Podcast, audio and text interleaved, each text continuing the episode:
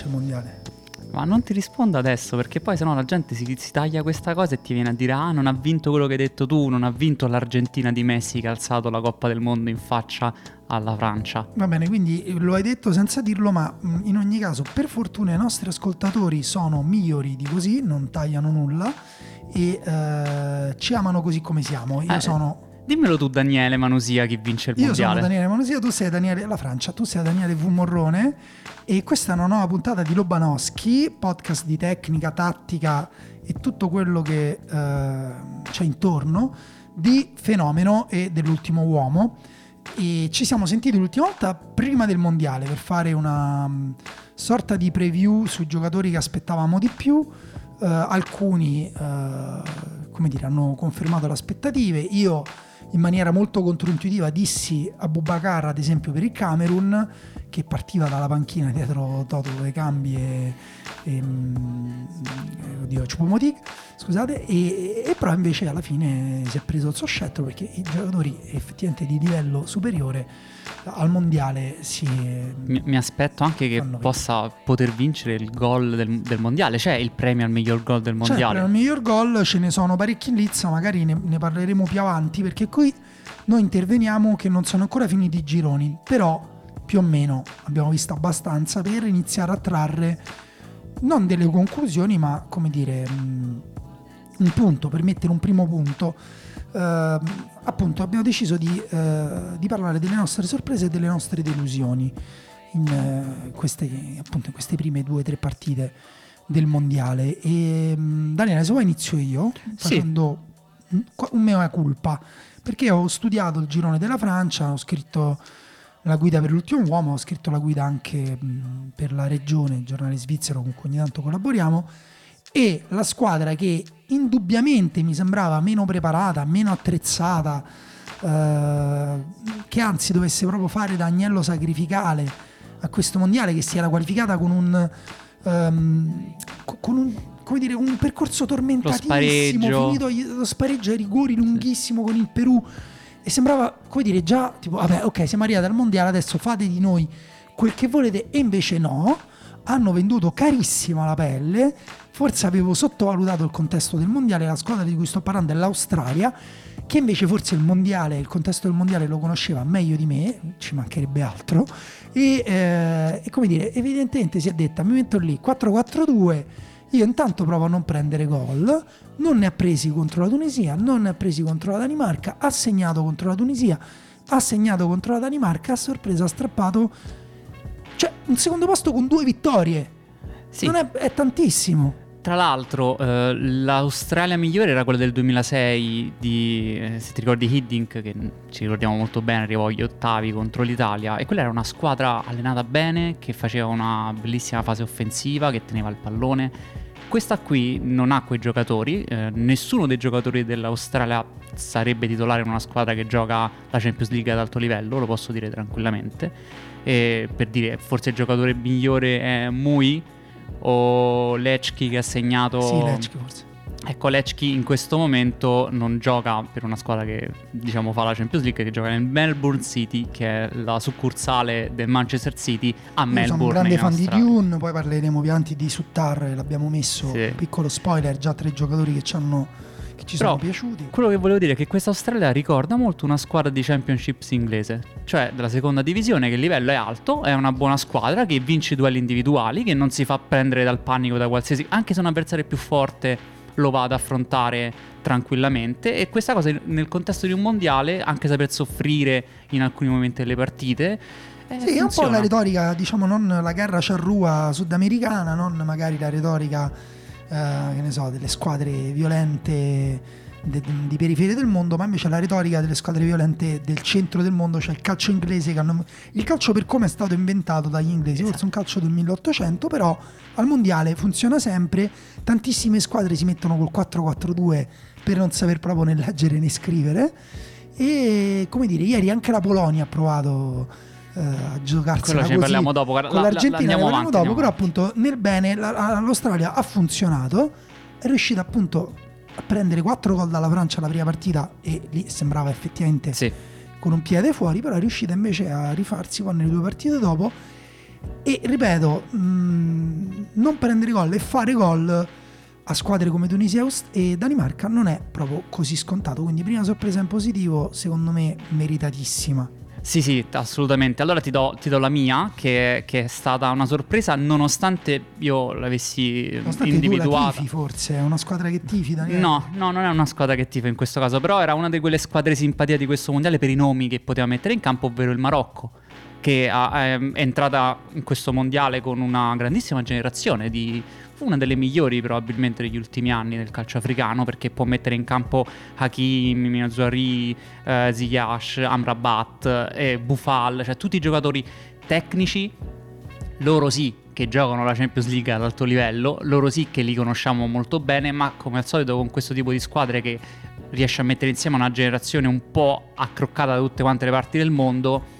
è sempre complicato vederle poi in campo. Si passeranno il pallone, avranno lo stesso modo di giocare, parleranno la stessa lingua calcistica in campo perché non è così semplice Ziyech da una parte e Buffà dall'altra vederli. Invece sì, l'hanno fatto, l'hanno fatto molto bene perché il Marocco non soltanto ha battuto il Belgio, e questa cosa va comunque detta perché ha, ha, battuto quella che è una delle grandi generazioni d'oro del calcio europeo negli ultimi anni. Sì, ha un po' come dire, un po' certificato la fine di, di, quella generazione stessa, nel senso forse si è incrociata anche con la parabola discendente del Belgio che poi ehm, appunto adesso si giocherà tutto nell'ultima partita con la Croazia. Eh, il Belgio però al momento ha, ha solo tre punti perché è riuscito a vincere solo col Canada non meritando, però ecco, cioè, sul, sul, Marocco sono molto d'accordo, c'è anche un po' di colonialismo uh, nello sguardo, non, non, tanto nostro, cioè non lo so, magari pure sì, cioè non sarebbe poi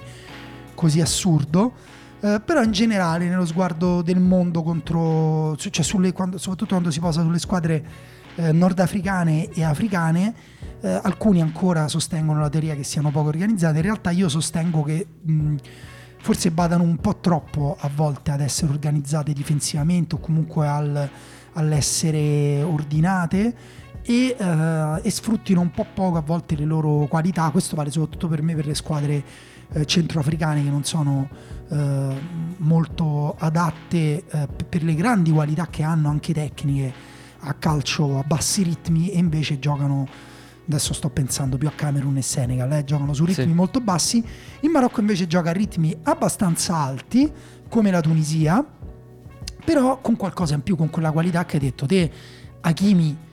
Eh, io ammetto che cioè, a Paris Saint Germain lo guardo proprio quando devo, ogni tanto per aggiornarmi. Guardare anche solo due partite consecutive gli Hakimi ti ricordi perché è tra i difensori, tra i tre terzini destri più forti al mondo, una velocità una guardia, velocità sovrannaturale proprio, cioè sì. a volte sembra volare rispetto agli altri.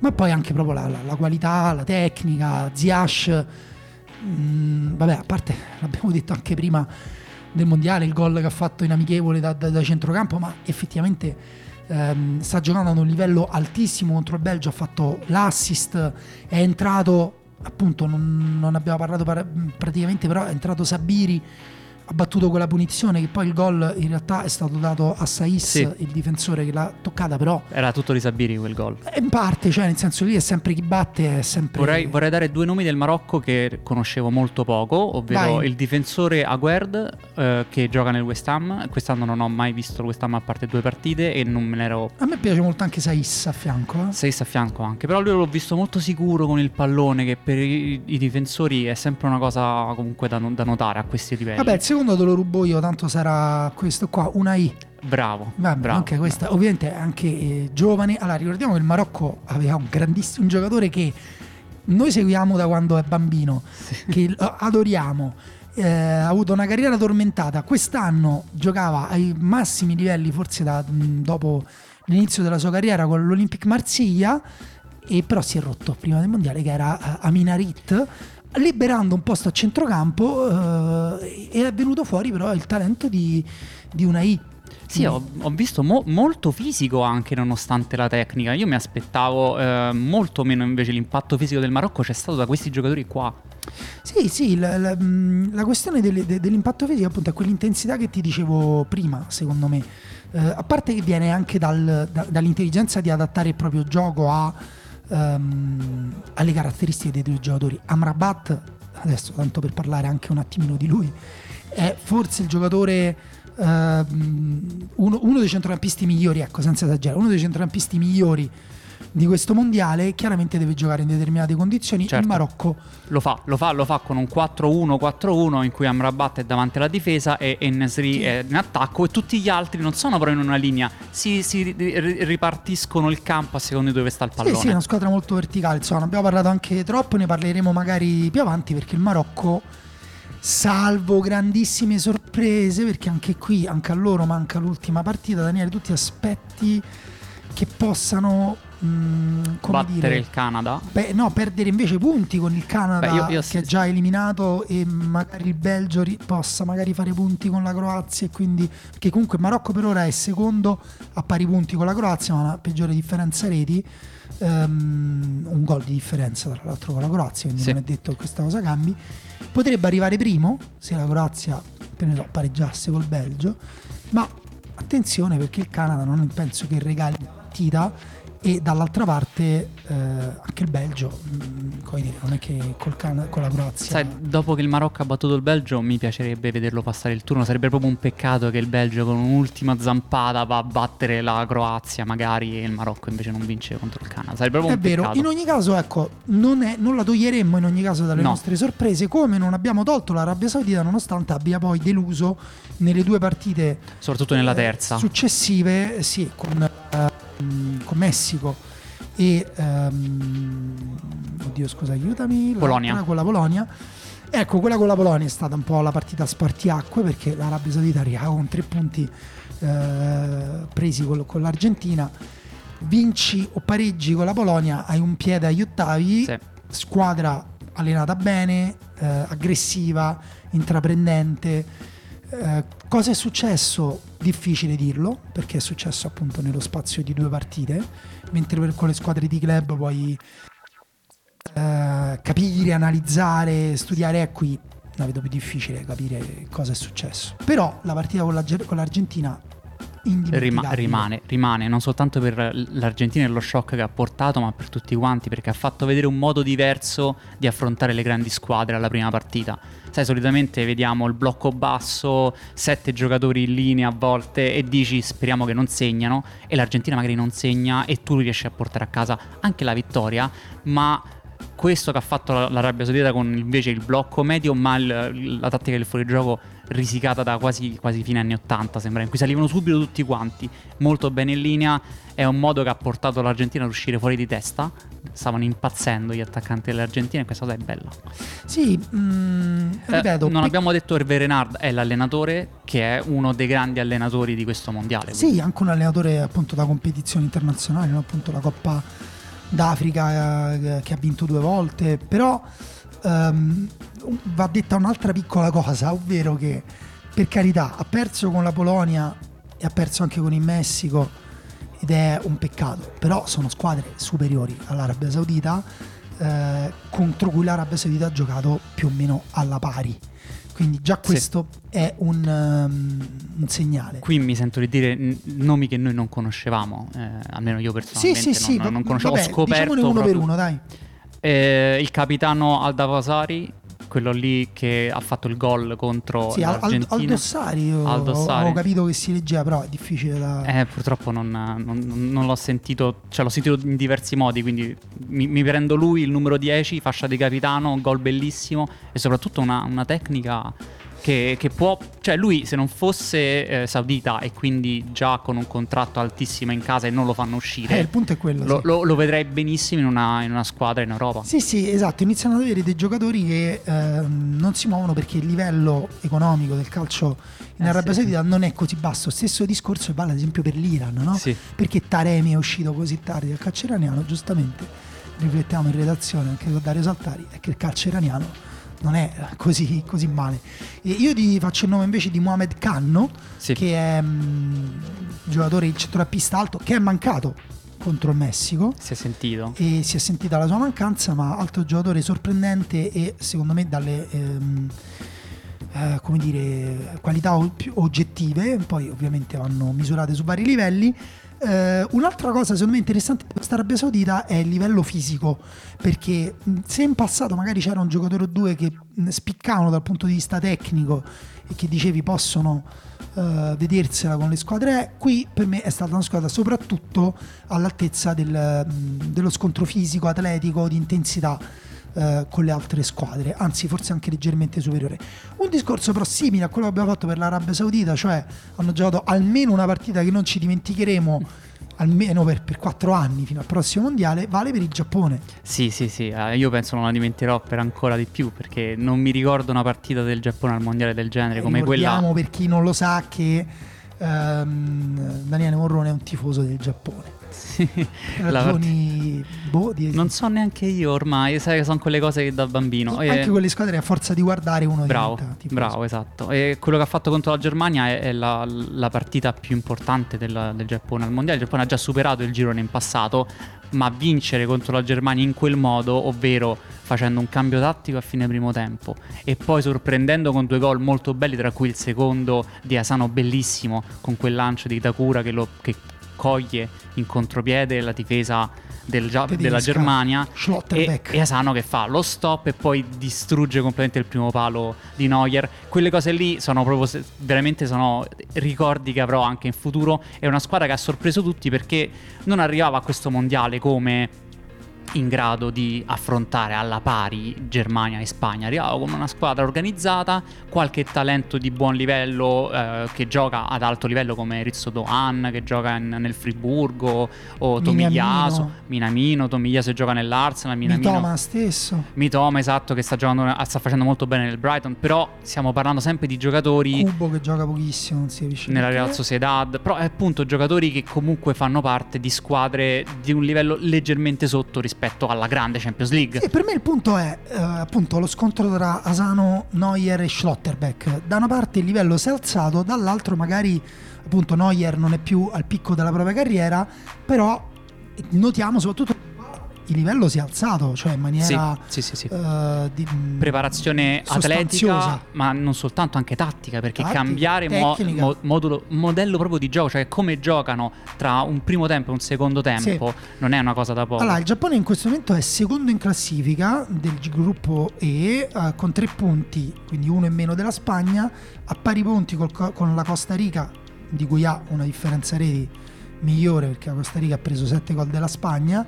C'è la Germania con un punto. Se la Germania avesse perso con la Spagna, Sì. forse la differenza reti, sai, avrebbe potuto ehm, far ben sperare per il Giappone che deve affrontare la Spagna nell'ultima partita. Invece adesso il Giappone si ritrova a dover eh, pareggiare almeno con la Spagna, non perdere. E pareggiando deve comunque eh, Sperare gettare un occhio alla sì. differenza reti, eh, quindi alla partita della Germania con la Costa Rica, perché la Germania al momento ha eh, differenza reti meno 1 e se vince quindi va almeno a 0 e il Giappone è Ma no- eh, no- a 0. Non trovi che sia assurda questa cosa della FIFA che premia la differenza reti rispetto allo scontro diretto come prima discriminante C'è per passare differenza reti, più che altro per me il vero problema è che mh, c'è differenza reti e poi ci sono i gol fatti. Esatto, E lì po- per dirti la Germania è già in vantaggio, cioè non è già in vantaggio, eh, stanno, pari, stanno pari due gol e due gol, ma se la Germania vince almeno un gol lo fa. Quindi ecco, andrebbero totalmente a parità e si andrebbe a guardare lo scontro diretto se il Giappone pareggia uno pari con la Spagna e la Germania vince 1-0 con Costa Rica. Quindi adesso, ma al di là di questi calcoli, è un peccato che il Giappone rischia e probabilmente verrà eliminato da quest'ultima giornata. Tra l'altro giocheranno quando giocano? Questa Oggi, sera, sì. Questa sera giocando con eh, una delle squadre più preparate e più difficili da battere di questo mondiale. La Spagna, però, attenzione, Mai dire mai. dire mai. Ci ha già sorpreso una volta, appunto, l'abbiamo vista nelle squadre sorpresa. Ci sorprenderà magari eh, anche stasera. Ultima menzione tra le squadre Sì, che ci hanno questa- sorpreso. Io metterei nello stesso calderone Iran, Canada e mettiamoci pure la Tunisia. Ha Sì, sì, mi piace. Dopo 50 anni la Francia. Mi Era piace. dagli anni 70 che la Tunisia non vinceva con la Francia. Squadre che non hanno superato il turno, ma che comunque hanno giocato delle partite, si diceva un tempo coriace, si dice ancora? Ma dipende, Cioè- il Canada per esempio non tanto Coreace, Coriace. Però- L'Iran sì, il Canada non tanto. Però Questa è stata la cosa che è comunque- mancata. Esatto, quello che è mancata. Però comunque di, di un eh, al Canada si diceva occhio al Canada, occhio al Canada. Effettivamente è vero, cioè questa squadra gioca e non, è- non era una cosa assolutamente scontata. L'Iran invece si era andata a giocare bene contro gli Stati Uniti. Devo dire che la Tunisia, forse aver giocato contro una Francia totalmente rimaneggiata, ha aiutato. Però comunque non è che ha fatto malissimo nelle altre partite. È una squadra anche qui particolare, non è allo stesso livello di quelle che abbiamo detto prima, probabilmente, ma va comunque giustamente segnalata. No, no, vabbè, eh, la- non, non mi fare aprire la parentesi sulla partita della Francia con la Tunisia che valeva niente, eh, perché il primo posto era insomma, assicurato, però ehm, diciamo che ehm, la, la Tunisia aveva giocato bene anche con la Danimarca. Sì, esatto. La prima partita. Secondo me la cosa strana della Tunisia è stato non fare punti con l'Australia, perché chiudere un girone di questo tipo con 4 punti e tu con 5 e quindi l'Australia invece di 6 ne avrebbe avuti 4 lo passavi è veramente veramente un peccato. Eh, però è andata così. l'Iran è stata mm, oddio che parola orribile la favola però è stata la squadra eh, che ha scatenato maggiore empatia nei confronti di tutto il pubblico anche le scene finali in cui i tifosi, i giocatori scusate, degli Stati Uniti consolavano i, i giocatori iraniani che insomma nella loro testa avevano chissà cosa gli, gli stava passando al di là del, mm, della, della sconfitta ma anche appunto il doversi confrontare magari per loro era anche una piccola parentesi no? Eh, Un, l'isola, una piccola isola felice adesso dovranno affrontare i problemi del loro paese ehm, in maniera più, come dire, eh, più diretta. Eh, però anche a livello calcistico, anche qui loro hanno messo la parola fine su quell'altra piccola favola che era il Galles, partita degli europei del 2016, con un gioco decisamente più moderno di queste difese a 5, questi 5-3-2 che appunto dal 2016, forse pure 14 con l'Olanda di Van Gaal, avevano un po' dato, tracciato la strada per le squadre che volevano fare da underdog, no? che volevano eh, giocarsela eh, contro squadre più forti, però sempre con, eh, appunto, con uno stile un po' più conservatore. Invece l'Iran anche che si presenta con un 4-4-2, con anche due punte di livello Secondo me di alto livello, sia, pesanti, sia Azmoun Taremi che. Asmun sono due giocatori di alto livello. Esatto, giocarsela con, ehm, con valori tecnici, cioè mh, provando a mettere in campo tutti i propri valori tecnici, anche i cambi sono stati sempre offensivi. E, mh, insomma, secondo me è stata una bella, una bella esperienza, conferma che il calcio iraniano è a un buon livello e probabilmente continuerà a crescere negli anni futuri perché appunto dalle so- queste sorprese che abbiamo nominato Australia, Marocco, Arabia Saudita, Giappone, Iran, Tunisia e Canada Canada, attenzione, forse squadra più sorprendente di tutte Sì. Ha fatto però zero punti nelle prime due partite. Adesso vediamo cosa farà se andrà a rovinare la favola. eh, la favola, ho detto parola orribile, poi Eh. non riesco a, a- a smettere di usarla.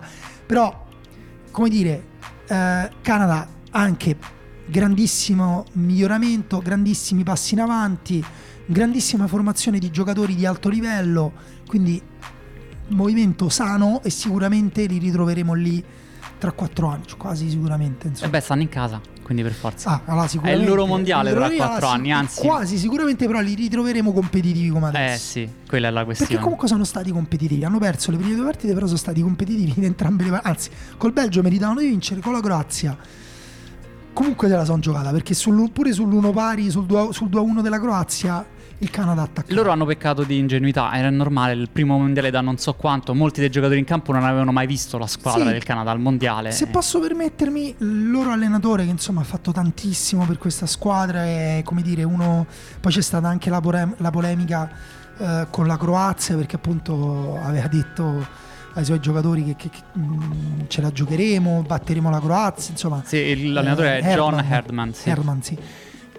Però forse mh, diciamo provare a, a spostare meno i giocatori e provare a metterli più nel... quindi io capisco il, il valore di Alfonso Davis, anche il suo peso all'interno delle- de- della squadra nazionale, però fargli tirare un rigore quando non l'ha mai tirati e c'è in campo Jonathan David, anche no, farlo giocare persino a destra in alcuni momenti, anche qui, anche no, eh, è un grandissimo difensore. Forse alla Croazia avrebbe fatto comodo avere un difensore abile in fase di recupero come Alfonso Davis eh, invece di un attaccante molto veloce come Alfonso Davis, che però appunto non ha grandissima creatività e spesso si trova a ricevere anche palla a spalle alla porta con l'uomo addosso, quasi in posizione di mezzala, quindi proprio... Sì, sì, al Canada avrebbe fatto piacere avere Alfonso Davis eh, come difensore, la Croazia pure, però immagino che sia più complicato la Croazia con Alfonso Davis. Che, che, che, che Hai senso? detto appunto che la Croazia forse avrebbe fatto comodo un terzino sinistro come Alfonso ah, Davis. scusa, vabbè, Però certo. un po' più complicato. Magari, beh, oddio, sarebbe Croazia, bello. Terzino sinistro c'ha Bornasosa comunque. È vero interessante, però certo Alfonso Davis parliamo forse di uno dei migliori, però è un po' come se nella Francia Teo Hernandez ah, la mettiamo punta, perdi Sai, però, pure le corse che arrivano da dietro. Assolutamente sì, però questa cosa succede spesso con queste nazionali che sono un po' all'inizio del loro grande mo- del loro movimento, della loro grande spinta, i giocatori migliori li metti davanti perché dici questo mi trascina la squadra e, e, forse anche crescere è quando tu li puoi mettere nella loro posizione in cui possono dare al meglio. Sì, sì, infatti io parlavo di mm, magari un buoni propositi per il futuro. Um, sì, sì. Non tanto. Passiamo alle delusioni. Uh, ovviamente noi ci risentiremo, quindi avremo modo di riparlare anche so, di giocatori migliori. Appunto, il Canada anche ha avuto dei giocatori interessantissimi, Buchanan, Neustadio, ma ne parleremo un po' più avanti. Passiamo invece appunto alle delusioni, perché comunque noi arriviamo anche con delle aspettative, non è che solo pronti a essere Qui sorpresi. se l'Iran è stata quella proprio a sorpresa totale, la delusione totale per tutti quanti Vabbè, è, oggettivo, la Danimarca. È oggettivo, perché semifinalista uh, dello scorso europeo ha recuperato il suo giocatore migliore, quello sì. che le è mancato durante lo scorso europeo, che era Christian Eriksen arrivato in forma, io ricordo benissimo le mie parole, mm, che appunto se i nostri ascoltatori fossero cattivi con noi magari andrebbero a estrapolare. Io avevo detto che il centrocampo della Danimarca era, sta- era uno dei più completi di questo Beh. mondiale, eh, con Delaney, Heuberg e, um, e appunto Eriksen e invece eh, ci ritroviamo a parlare di una squadra che non è riuscita a fare, che ha vinto la, la, la, il suo girone di Nations League, ha fatto 21 punti credo in Nations League, eh, ha battuto due volte la Francia in casa e manca a Parigi in Nations League e che poi non riesce a fare neanche un gol all'Australia e neanche un gol alla Tunisia. E ne esce pure male contro la Francia. Cioè la sconfitta contro la Francia francamente ha mostrato una differenza di livello tra le due squadre che non, era impossibile da preventivare. Sì, allora è vero che si è infortunato Delaney che eh, va a parziale eh, discolpa forse della Danimarca e di Ullmand che è l'allenatore appunto della Danimarca, però c'è stato un livello basso, secondo me, a livello individuale e soprattutto davanti, che le mancava una punta, lo avevamo detto, si sono alternati Cornelius, Braithwaite, Dolberg, però farsi mangiare così in testa dalla difesa dell'Australia, essere così eh, deboli anche con la Francia, che anzi, posso dire, paradossalmente è l'unica squadra a cui hanno fatto un gol. È vero, con, uh, con Christensen, Christensen. Sì, un po' casuale, però c'è stato un momento in cui sul lato destro um, avevano fatto anche bene contro la Francia, in un momento molto passivo della Francia in cui Deschamps riesce a rovinare la sua squadra in, però, con pochissime mosse. Questa è la Francia, un però, eh. unico. Ti, ti, fa credere di essere al loro livello e poi alzano l'asticella in un momento e tu non gli stai più dietro. E devo dire che la, eh, tra i giocatori della Danimarca ci sono state delle delusioni anche forti perché Damsgaard è stato uno dei migliori giocatori dello scorso europeo e forse c'è da fare un discorso sul valore che ha avuto lo scorso europeo rispetto a quello attuale, cioè una competizione arrivata dopo la pandemia, fatta un po' di corsa, fatta un giro per l'Europa, da squadre che correvano. L'Italia non si è qualificata al mondiale dopo, la Danimarca semifinalista ha fatto molto male, l'Inghilterra sembra uscita ancora peggio rispetto a quello che c'era all'Europeo. Ma forse... Attenzione, questo aspetterei a dire. Forse eh, la quello che abbiamo visto in quel mese deve essere racchiuso in quel mese lì. In parte sì, però in parte è vero anche che comunque cioè, questo mondiale è particolare, cioè arriva in un momento dell'anno strano, magari la Danimarca era una di quelle squadre a cui invece faceva comodo avere un po' di tempo prima dell'inizio del torneo per caricarsi, i giocatori arrivavano magari stanchi dalla stagione, però molti comunque avrebbero pensato solo al mondiale tutto l'anno, a parte appunto che ne so, Eriksen Oiberg eh, magari, però insomma quasi tutti gli altri sarebbero stati, Scovolsen sarebbe arrivato eh, come dire, super carico per il mondiale e invece ha fatto un, euro- un mondiale così così dopo aver fatto un buon come, europeo. come tutti quelli davanti. Damsgaard irriconoscibile. Ehm, insomma, vabbè, Danimarca. Lo abbiamo detto, anche qui è difficile poi oltretutto andare a trovare conclusioni un po' più complesse perché parliamo comunque di tre partite, cioè sono Sì. veramente poche.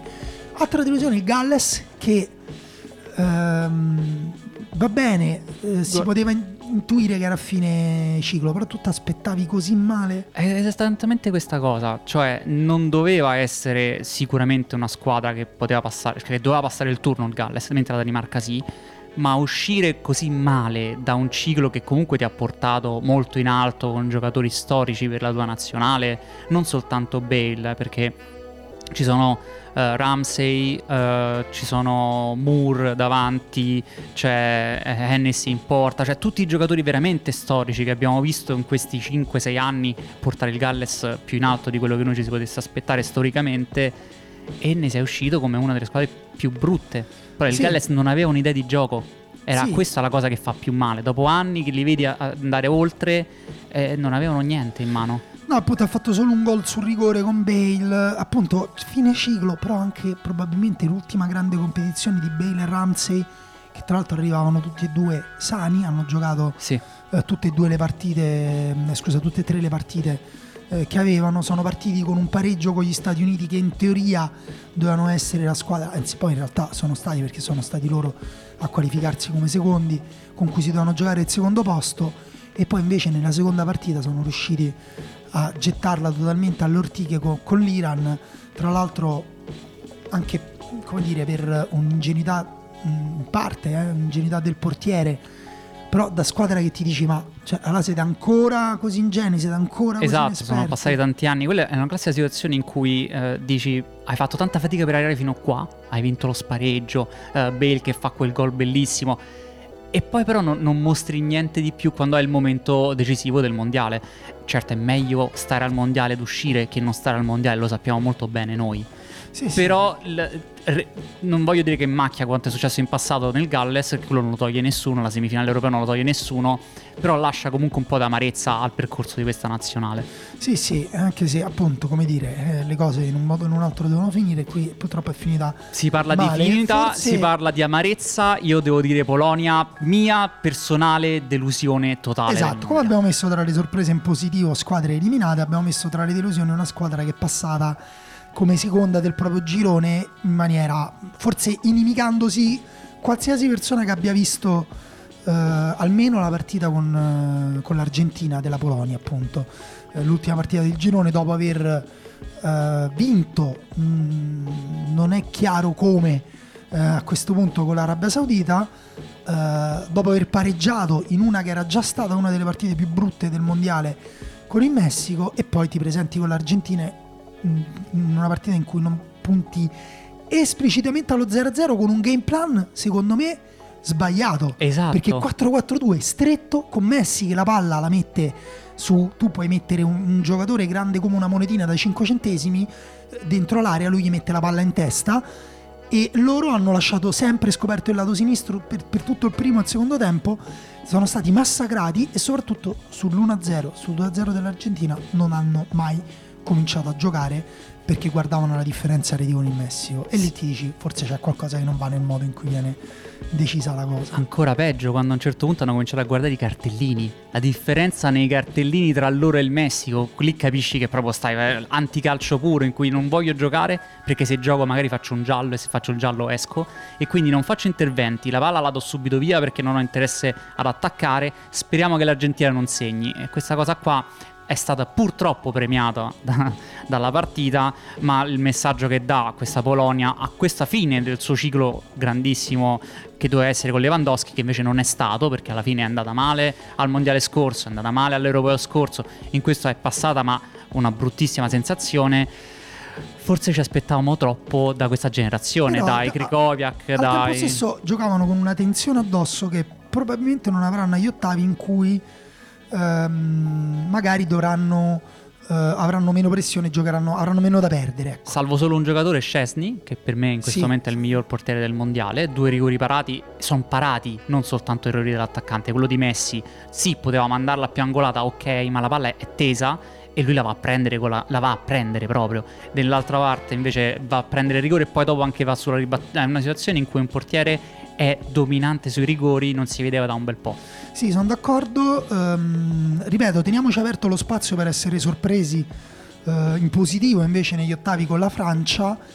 E, mh, Possiamo sulla dire che- carta, mh, se, se l'approcciano come hanno approcciato l'Argentina, Esatto. prendono 4 gol, Esatto. forse anche di più. Perché l'Argentina gioca sotto ritmo, stessa cosa con la Francia, con giocatori che accelerano come Dembélé, Mbappé, diventa veramente Sì, tosta. mi auguro anche che la l'esterno. sconfitta con la Tunisia porti un po' di rabbia, che non, di- che non venga usata solo gli uni contro gli altri tra i giocatori francesi, ma anche un po' contro gli avversari. La Francia è sempre al limite. Esatto, eh. la Francia e storicamente abbiamo un 2002, È abbiamo limite, un è al 2010. limite, però in questo caso, come dire, i, eh, la, la squadra, poi lo spogliatoio è tenuto insieme da alcune grandi personalità che reggono, che non sono in conflitto. I conflitti sembrano essere minori per ora. Vediamo come va con la Beh. Polonia.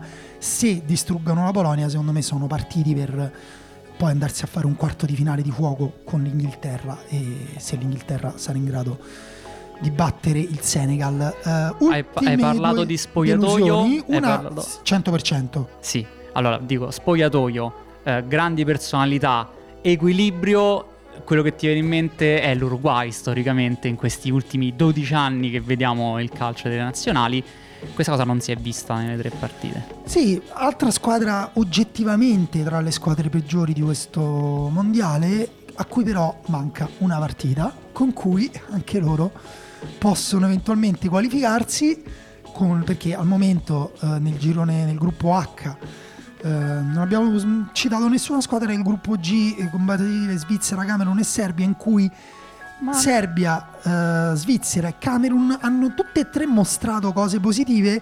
Secondo me da qui potrebbe uscire un'altra nostra buona sorpresa. Io la Svizzera, come dire, mi aspettavo che si giocasse il secondo posto e che potesse arrivarci. Adesso se lo giocherà nell'ultima partita con la Serbia. Se non batti la Serbia ovviamente non ti meriti il secondo Certo. posto. Al tempo stesso se la Serbia batte la Svizzera si merita il secondo posto dopo aver pareggiato eh, bene con, con il Camerun. Partita pazza, partita Direi, molto partita divertente. pazzissima. L'hanno al tempo, una partita in cui non è stato un pareggio quello, l'hanno al tempo stesso battuta e hanno perso con la stessa squadra nel giro di, Sì. di pochi minuti. Hanno prima vinto 3-1 e poi hanno perso 2-0. L'Uruguay Eh, Però appunto parliamo dell'Uruguay. Eh, ultima partita dell'Uruguay con il Ghana, replica di quella del 2010, ormai tutti ve lo ricordate, finita con eh, il- la parata di Suarez sulla riga, il rigore sbagliato. Io tra l'altro in questo stesso podcast dissi che era stato a Ju, ma avevo fatto era Gian. una confusione incredibile tra Ju e Gian, che Gian appunto non è riuscito a tornare in nazionale perché non è stato convocato. Sarà una partita tesissima, sarà anche una partita probabilmente bella, eh, tesa, che noi guarderemo Guarda, con a- interesse. Se posso dire, a guardare guarderò assolutamente perché è una delle partite che mi ero segnato sul calendario del mondiale per quello che è successo. No, poi ci arrivano che chi vince passa. Esatto, però l'Uruguay è bello, vicino, ci vuole veramente coraggio a questo mondiale. A, ved- No. a proprio anche immaginarli giocare bene È stato brutto, però potrebbero fare una grande partita col Ghana, magari un pochino rivaluteremmo la nostra opinione, però la nostra opinione per ora è squadra semplicemente inguardabile. Sì, la prima partita con il 4-3-3, distanze enormi tra i giocatori, zero rotazioni tra il fronte offensivo. Lenta. Lenta Darwin Nunez sulla fascia che non riesce mai a tagliare con i tempi giusti. Il contrario della Garra, una squadra con una paura di perdere incredibile. È quella cosa, è un centrocampo con Valverde, Vesino e Bentancur e ti aspetti che domini fisicamente contro la Corea del Sud. e poi e scusa, no. ti dico una cosa sola, ma al momento è l'unica squadra, alcuni hanno giocato tre partite, quindi hanno un piccolo vantaggio, ma è l'unica squadra a non aver ancora segnato un gol in questo mondiale. Tra l'altro ha provato con il Portogallo cambiando modulo, ha provato con il 3-5-2 a quel punto, mettendo, ritirando fuori Cavani, da, era stato interrato da qualche parte, l'ha tirato fuori e l'ha messo accanto a Nunez, non hanno dato un pallone pulito a nessuno dei due per tutta la partita e soprattutto Pepe, che ha ormai penso 40 anni se non sbaglio, si è messo come si dice in questi casi nel taschino Nunez per tutta quanta la partita.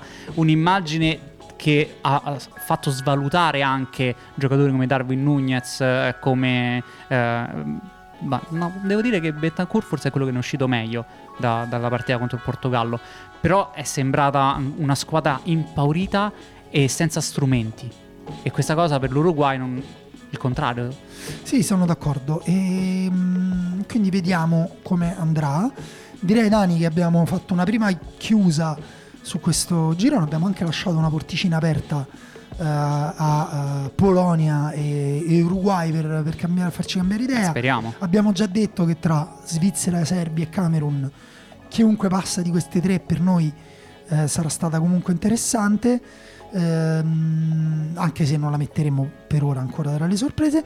Ci risentiamo presto, quindi eh, è un arrivederci Ciao. molto presto, che non è un arrivederci come dicono alcuni in maniera ironica, è un arrivederci un po' anglosassone. Non so, mi è venuto così. Chiedo subito scusa. Ciao. Ciao.